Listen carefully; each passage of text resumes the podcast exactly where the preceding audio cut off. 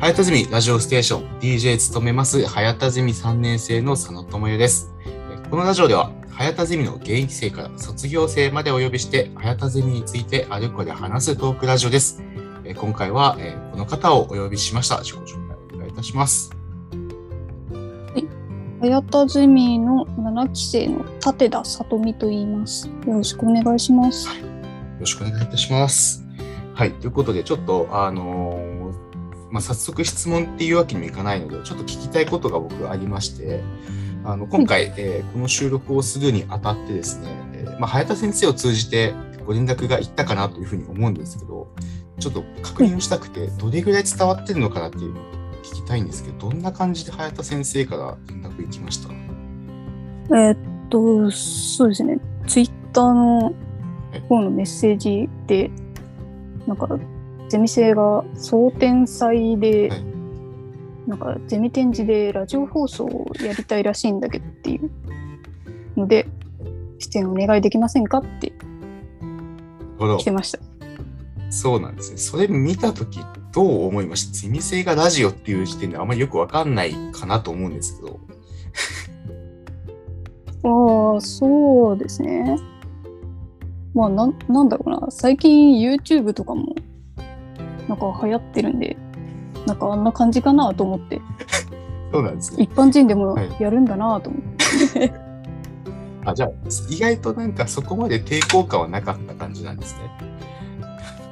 そうですね。まあやるんだぐらいに。でもゼミ生なんで、まあ、日程合いそうだったらいいですよって。あ、いや、本当にありがとうございます。本当にすみません、ありがとうございます。その場のノリでしたけど。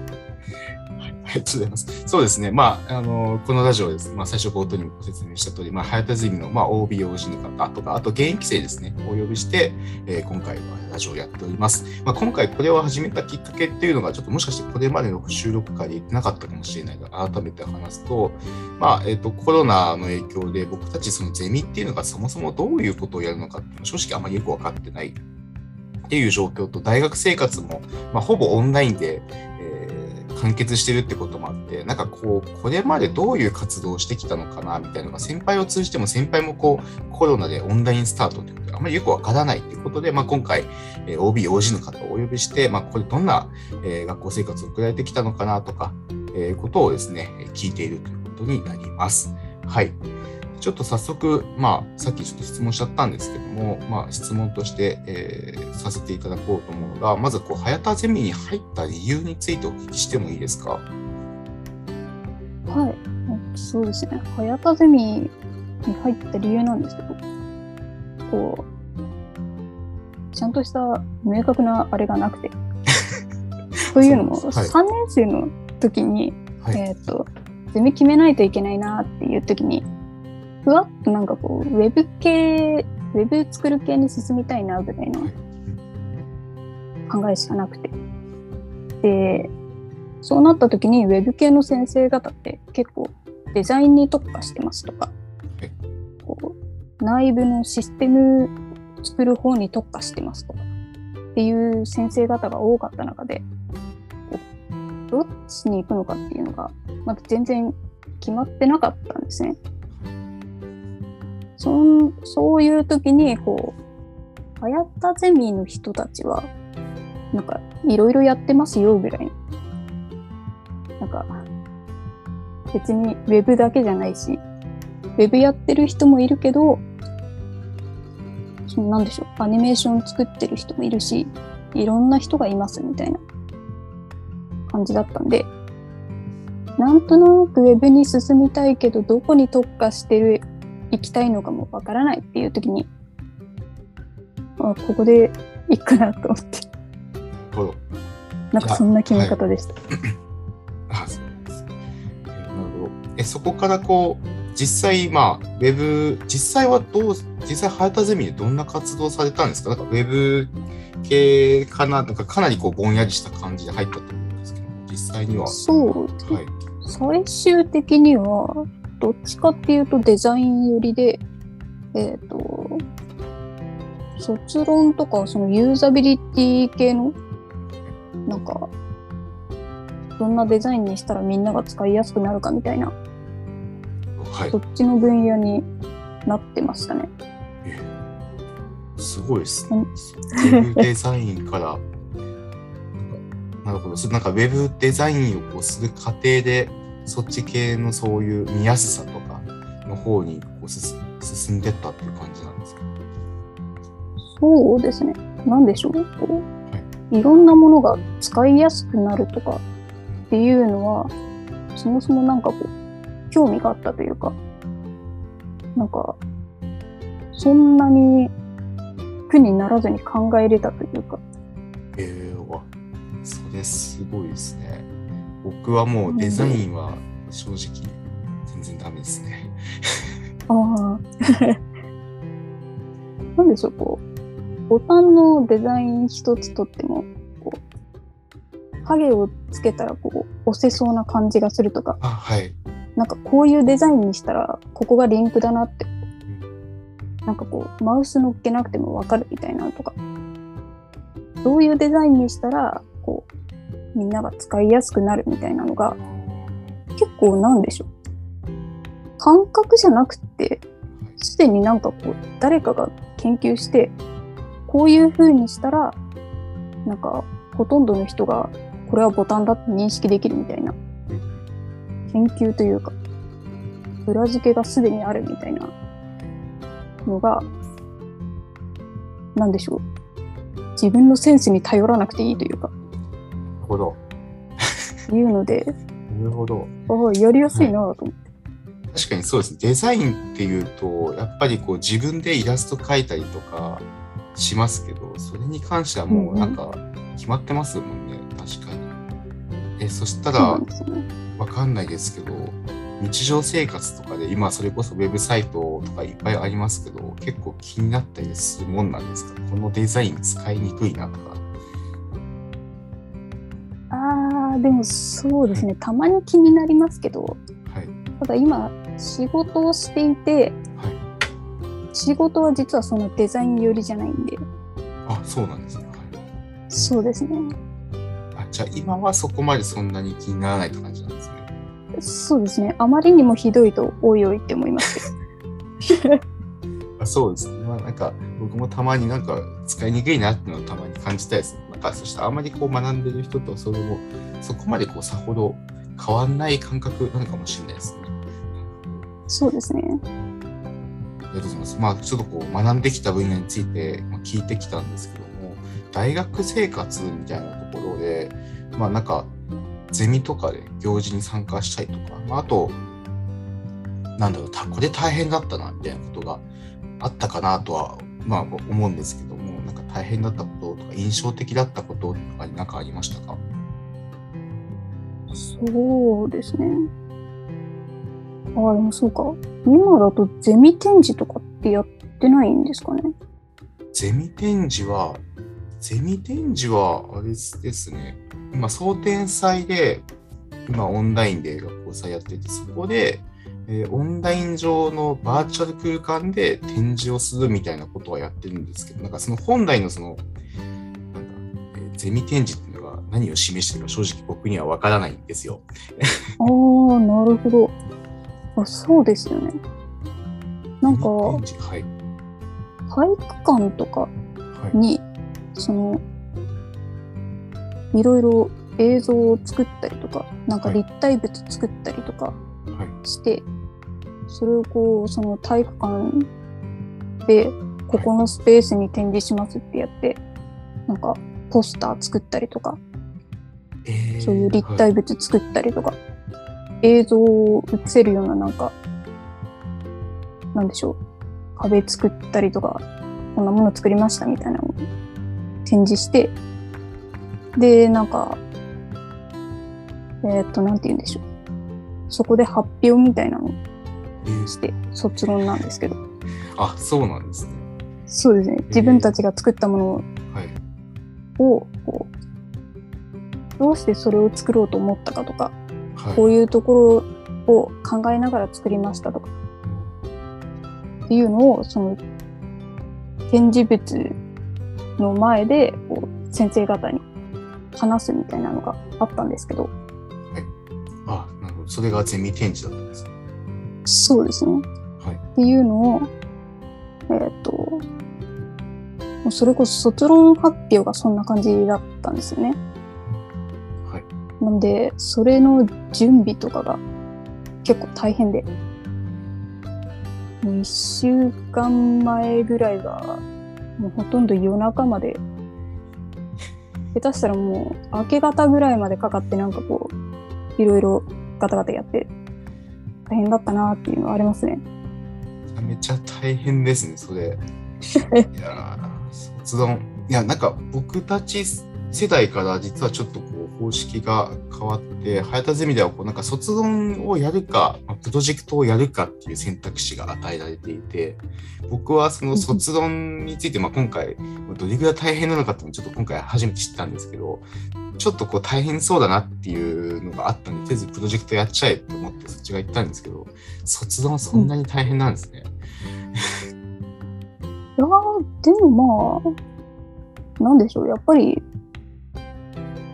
覚えてる限りは楽しかったのも覚えてますけどね。あ、楽しか。大変は大変でしたけど、なんでしょう？やっぱりこう、学祭とかと似たようなものがあるんですけど、みんな一緒にやってるんで、その体育館もこう、一人一人区切ってやってるんで、なんかこう自分が準備してる時にこう遠くで別の人が準備してたりとかするんですよ。そういうのがこうちょっとお祭り感はあって、あれはあれで楽しかったなって思いますね。ああ、なるほど。あそうなんですね。あーなんか、それなんか僕どっかでもしかしたら写真見たことあるかもしれないですね。なんか、なんかで見たことがある気がします。うん。そうなんですやっぱりもう全然もう本当に知らないんですよね、それを。なるほど。なんかちょっと話それるんですけど、情報大学の体育館ってちっちゃくないですか、ああ。確かに。そそんな、そんな、多分あのはい状態自体がそんなにはい大きい大学ではないんですよね。ああ、まあそうですよね。確かにそう、いやまあそうですよね。いやでも確かに、いやでもちっちゃいなと思ってて、そこのあの狭い場所でやってたんだなって思うと、ああ、そうなんだっていう 結構じゃあ、なんかこう話を聞いてると、結構真面目にこう勉強されていたのかなっていうイメージが話からしたんですけど、実際はどうだったんですか？結構こう、多分真面目な方ですね。ああ、なるほど。ちょっと、単位とかも1、2年生の間にもうほぼほぼ取ってて、え？取り終わってて。で、3、4年生はもう、あとちょっと、3、4年じゃないと取れないやつとか、ゼミだけとか。4年生は確かゼミだけだったんじゃなかった？そんなんでした？ラジオで、ラジオで全然伝わんないですけど、僕もう礼をしてました。いやー、そうなんですね。僕、そうですね。いやーラジオ聞いてる人はまさにそうですけど、単位は落とさない方がいいですよ、本当に。いやー、そうですね。単位落としちゃったことがあって、いやで、3年生で、それこそ今、就職活動の時期、まあ、就活に向けてこう動き始めてる時期でもあって、就職活動とこうゼミの活動っていうのがちょうどかぶさってて、こうめちゃくちゃ大変だなっていうのを痛感しているので、いやーそうですね、単位は取っとくことをお勧めします、聞いてる皆さん。そうですね。ちょっとじゃあ僕さっきちょっと就職活動の話をしたんですけど就職活動ってどういうことをやればいいんですかね。ちょっとはっきりすすぎる質問なんですけど。ああ、でもどうですかね。なんか、新卒の就職活動だと、はい。やっぱりなんかこう、元気があるかとか、やる気があるかとか、結局その辺な気がしますね。あーなんかこう、どうあがいても技術的なこと、まあ私はあの IT ぐらいしかやったことないんで、IT 系の話しかできないですけど、技術系の話って、やっぱりこう、学生と実際の仕事とって全然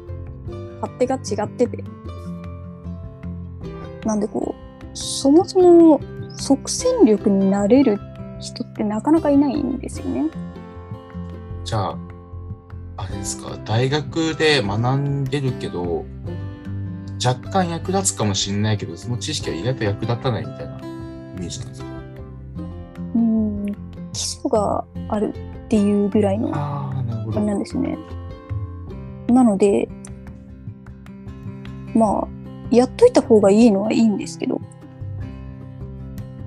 なんでしょう？少し大きい会社になると結構文系からも取ったりしてて、はい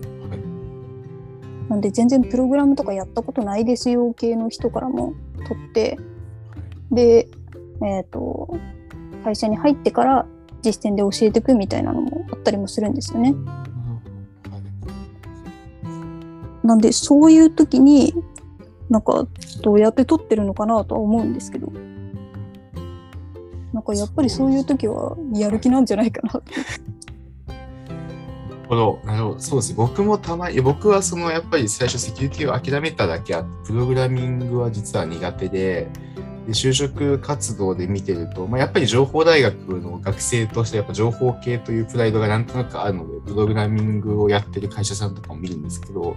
初心者でも OK みたいな、なんか文系の人も大丈夫みたいなこと書いたのが、もしかしたらそういう人が入ってるのかもしれないですね。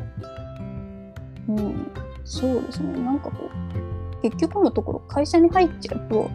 えー、と作っていく時に一人じゃないんですよね。プログラムやるにしてもそのセキュリティ周りやるにしても一人じゃないんで、えっ、とその一緒に働く人とコミュニケーションが取れるかどうかっていう方が実は意外と大事で。なんでこはう、なんて言うんでしょう。言いにくいことをちゃんと相談できるかとか、うんこういうところが苦手だなって思った時に、適切なアプローチができるかどうかとか、なんか物おじせずに聞きに行けるかどうかとか、なんかこう、その辺が意外と大事だったりするんで、そういうのは結構、プログラム関係ないじゃないですか。そうですね。確かにそうですね。ちょっとじゃあ僕も、まあオンラインですけど、わからないことがあったらすぐ早田先生に頼ろうと思います。そうですね。ありがとうございます。なんかこう結構こう就職活動でね結構今参考になった学生さん多いんじゃないのかなというふうに思います。あのもうねもうちょっとお話聞きたいんですけどそうそうね時間がなくなってきてしまったので、まあ、最後にメッセージということで早田ゼミの、まあ、今のメンバーあるいは、まあえー先輩として伝えたいことがあればですねぜひ伝えていただけたらなというふうに思います。おそうですね。まあ、今コロナで結構外出できないっていうのが多いんですけど、私はむしろ今の方がオンラインで友達とゲームできたりとかしてるんで、なんて言うんでしょうね。外で遊ぶ友達もいてもいいけど、オンラインで遊べる友達とかいろんなところに友達作っておくのはいいんじゃないかなって思いました。ありがとうございます。はい。ということで、今回のゲストは立田さんに出ていただきました。本日はありがとうございました。はい、ありがとうございました。